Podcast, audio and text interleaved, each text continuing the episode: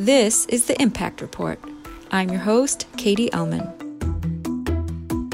The Impact Report brings together students and faculty in Bard College's MBA in Sustainability program with leaders in business, sustainability, finance, social entrepreneurship, and more. These conversations go live the first and third Friday of each month.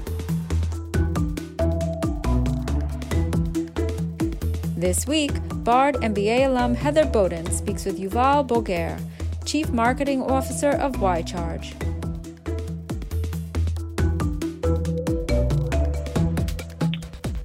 Thank you so much for joining us, Yuval. Uh, you're the CMO of Wi-Charge, which frees us from power cords and batteries. Can you tell us more about how the technology works? Uh, certainly, and thanks for having me today. Um, Wi-Charge sends power over distance. That means that we can power small devices, mobile devices, battery operated devices from a distance of several feet without uh, wires or without um, a, a, physical connection between the energy source and the device being charged. The way Wi-Charge works is that we send a thin beam of infrared light.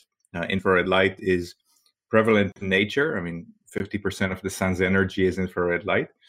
And that infrared light is then converted into electricity on the receiving device using a small, essentially solar cell, a photovoltaic cell.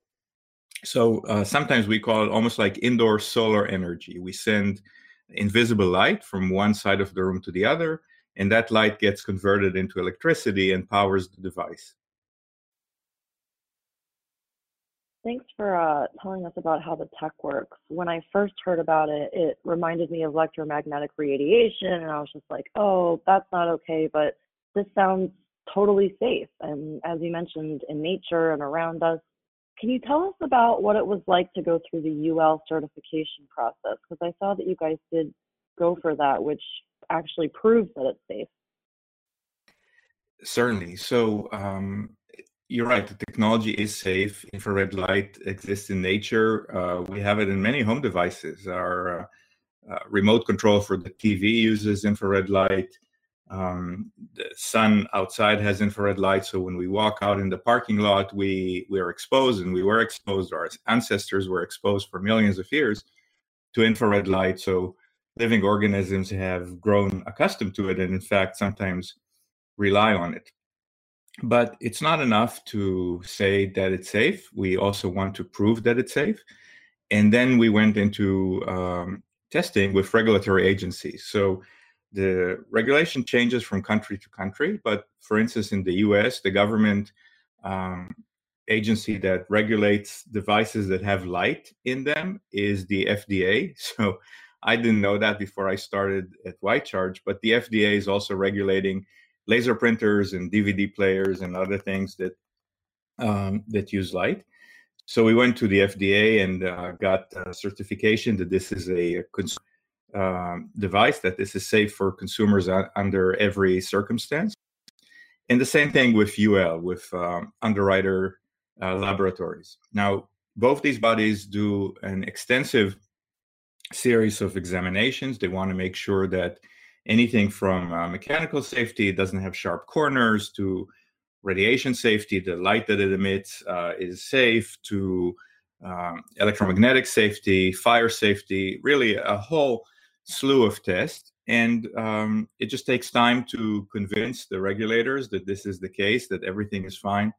They do some very extensive uh, checks and testing and analysis. For instance, they want to make sure that not a single point of failure is going to change the safety classification of the device. So, for instance, if the device has a fan uh, and the fan stops working, they want to make sure that even in this case, the device will continue to be safe. And we were very happy and honored that we could say, here's a long range wireless energy solution that's certified to be completely safe for consumers. Perfect. So, in addition to the safety, um, the battery waste that you're addressing is huge. I live in an apartment building in Brooklyn, and we actually have a smart lock.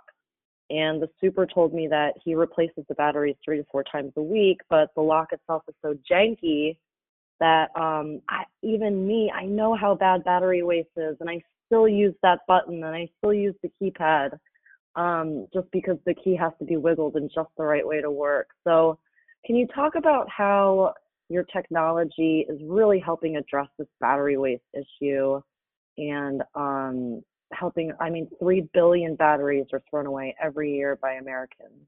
So, it's a huge issue. So batteries are indeed a big a big problem, and they're a problem in, very many ways. I mean, one is that they need to be replaced. It's another thing that we have to do in our daily lives. Is uh, oh, I'm out of battery, or I need to recharge my battery. Um, we just published a blog on a study that showed that uh, what I think we all sort of intuitively knew that people get cranky or they had anxious battery levels are low. Sometimes they even change their plans because they oh, I'll stop by a coffee shop and I can recharge my phone. But even a, a disposable battery uh, needs to be replaced, as in the case of the smart lock that you mentioned. Sometimes when you need to replace them, you don't have the right battery. You have to go and buy it. Um, all these batteries are an environmental concern. You know, billions of batteries need to be disposed. Uh, do they just get thrown away in regular garbage? Do they get buried in landfill? And also, they're expensive. Um, if if we if you run the numbers and you compare uh, regular electricity with electricity that's coming from a battery, even if you buy batteries on bulk in a, you know Costco or or bulk packaging, you'll find that batteries are about 500 times more expensive per unit of energy than wires. But of course, we have to use batteries because sometimes the device that we need to power is mobile and we can't have it just tethered to the wall. Or it's very difficult to install wires. I mean if you have a smart lock on the door i i guess maybe you could install a wire but that's going to be expensive and and difficult. So batteries have been a, a very popular solution wireless power from Wi-Charge gives you a third option. So you no longer have to say it's either a wire or a battery. You can say it's wireless power. Uh, the advantages of wireless power is that the power is never ending. You never have to replace the battery. Um, you don't have to install a wire, so there's certainly convenience there. It's much cheaper than a battery.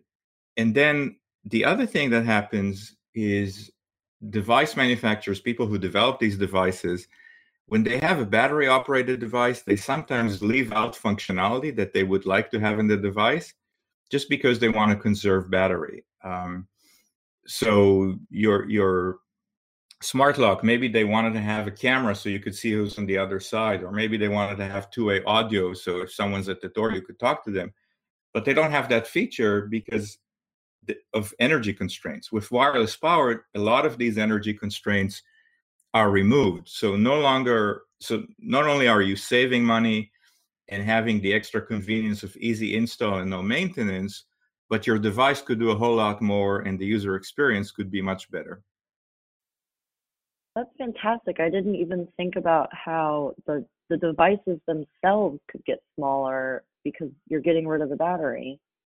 Um, and and thanks for the business case because now I can tell my landlord that he's he's spending all this money on batteries needlessly when he could just use your technology. So as as the CMO, what I'm wondering is, what do you think have been the biggest barriers to adoption for consumers and, and manufacturers so far? Like aside from all the savings and whatnot, what should I what should I tell my landlord?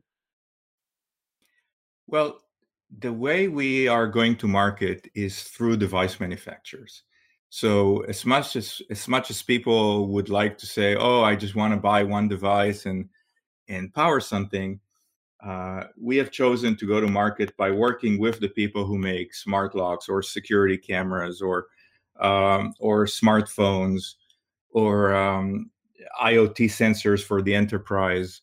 Or um, I mean, when you go in your daily life, you can see so many devices that are powered by batteries. And so we look at who's making these devices.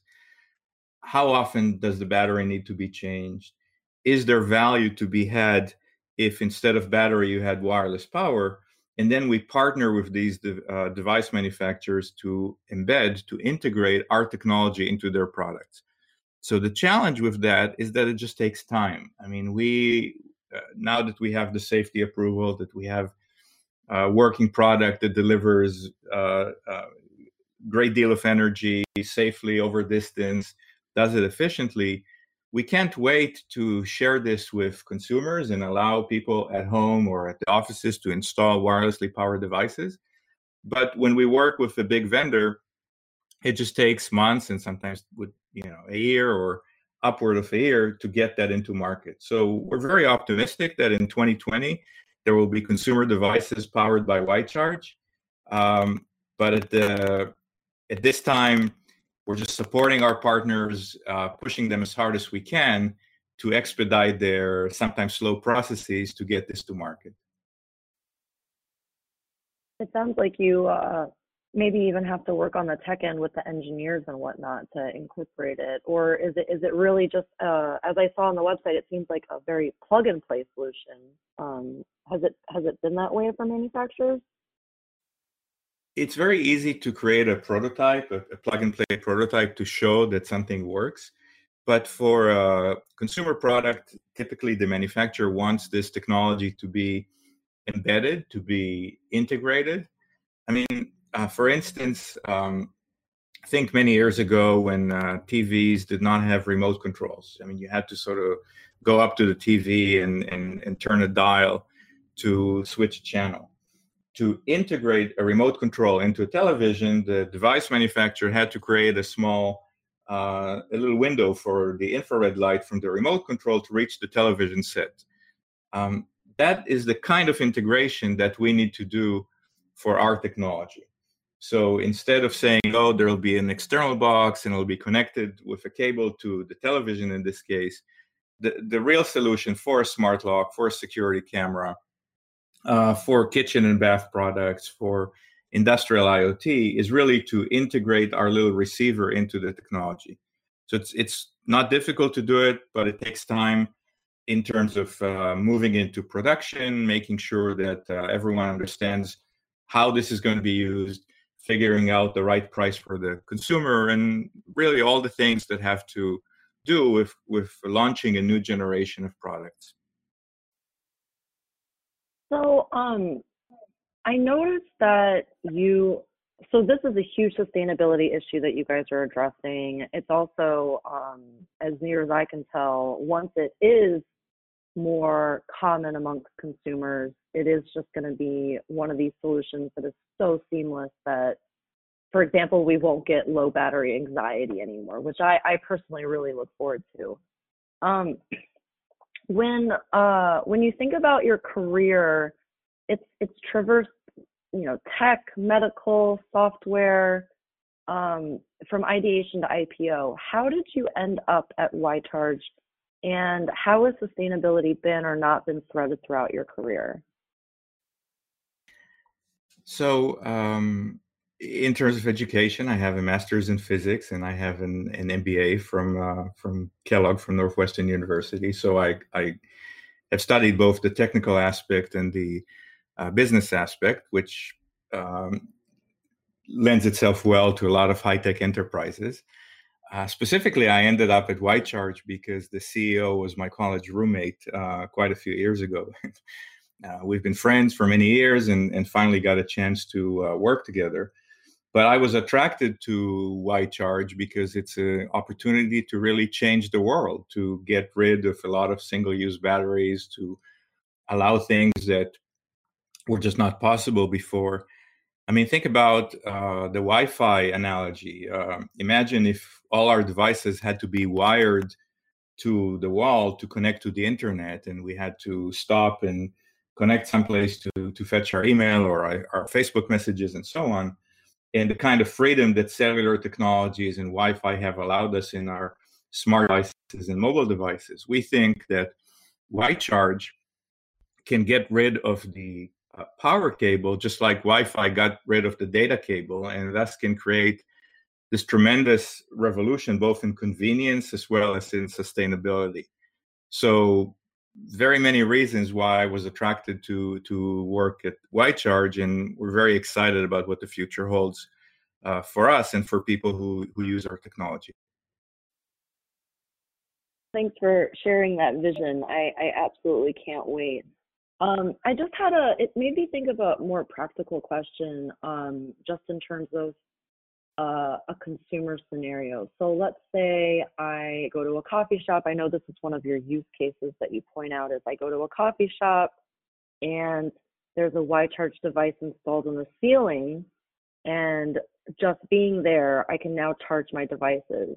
Do you imagine that it's going to be like Wi-Fi where I'm going to get a pop-up on my phone or I'm going to opt in, it's going to be part of the software where I ask to be charging or is it actually less of an issue than even, even of that, and it can just safely and securely charge my devices as soon as I walk in. At some level, that's up to the manufacturer that's integrating our device. Uh, even if you look at the history of uh, Wi-Fi, uh, the device is still has to be connected. You know, is it a network that you feel comfortable with? Uh, sometimes uh, Wi-Fi uh, networks at airports have payments or subscriptions that are tied to them sometimes a, a, Starbucks would say, "Yeah, you can use it for free, but you got to log in." So it's sort of part part of a loyalty program, or something like that. So you can envision the same thing happening with uh, Wi-Charge. You could have a vendor that says, "Yeah, I'll charge any Wi-Charge enabled devices, no problem." Others will say, "Yeah, but you got to log in," or um, others, you know, a Samsung could say I'll charge only Samsung devices, but I'm not going to charge Apple devices uh, because we just like to protect our ecosystem. So there are many, very many options that are open to the manufacturers and people who install this. But from our perspective, you know, we're happy to charge anything that's out there. I didn't even think about the whole like spectrum of all of that and how even just hopping on Starbucks Wi-Fi is part of the loyalty program. That makes that makes a lot of sense. So thanks for pointing that out. Um, what uh, what do you see as the biggest sustainability challenge we have to take on during 2020? I think it's the biggest sustainability challenge is starting to wean ourselves off the dependence in batteries. I mean, the number of smart home devices increases uh, very rapidly. We just published a survey that we did with Zogby Analytics that showed, I think, that the average home is, you know, uh, six devices and, and it's climbing. Everyone's thinking about uh, smart door locks or uh, uh, doorbell cameras, um, phones, uh, wireless speakers, you know, the number of battery operated devices is just continuing to increase. And therefore, our dependence on these single use batteries continues to increase. And we think we can help put a dent in that and sort of bend the curve a little bit so it doesn't grow as much and, and people start thinking about alternative ways of powering their smart and mobile devices. Um, to me, that's not just a 2020 challenge. I think it will extend beyond that. But I think in 2020, consumers will be able to see that there is a better way that uh, other than keeping the habit of uh, buying, using, replacing, and disposing batteries, they can just sort of set it and forget it with wireless charging. That um, that reminds me of how this this year I bought uh, AirPods and became a huge evangelist for AirPods. I, I can't even fathom dealing with wires anymore.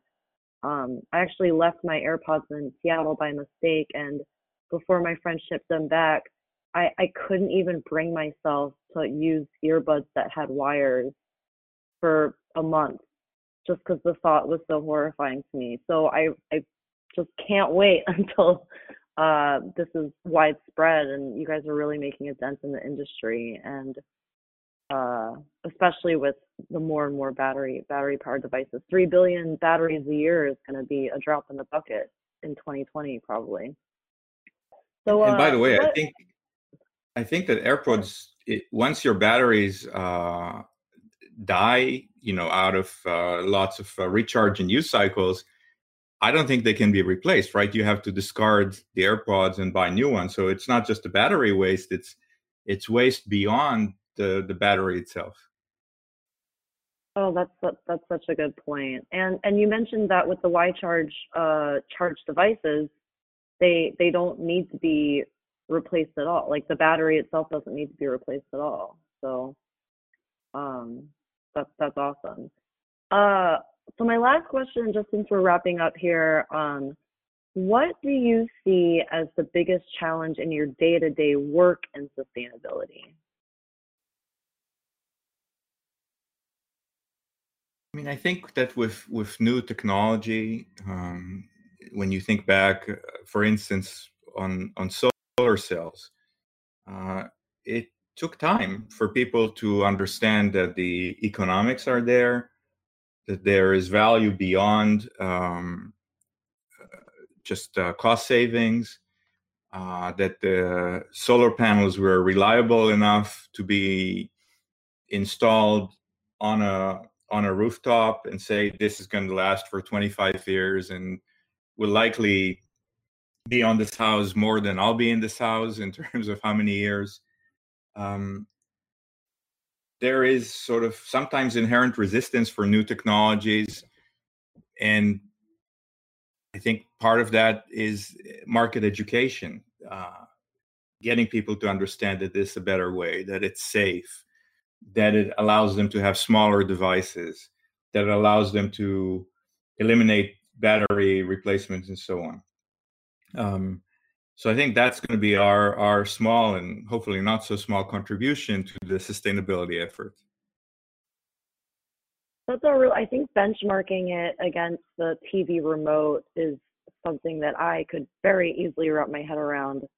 Um, but even with all the new tech that comes out, I'm always so shocked that if we look at the adoption curve, my guess is that early adopters would be growing, like that that segment of consumers would be growing, that we would have more people who would just readily and easily adopt new technologies. But um, to your point, it, it does seem that the population of people that really need to see their friends using it and their and you know just see it, sort of see it all over the place before they'll do it um, it just doesn't seem to be changing so uh, thank you for continuing to push for this because this is something that is going to make such a huge impact once it's wide, widely adopted and, and we've gone through sort of different analogies. I mean, also think about cell phones. Initially, cell phones were very expensive, and therefore the only people that could afford them were,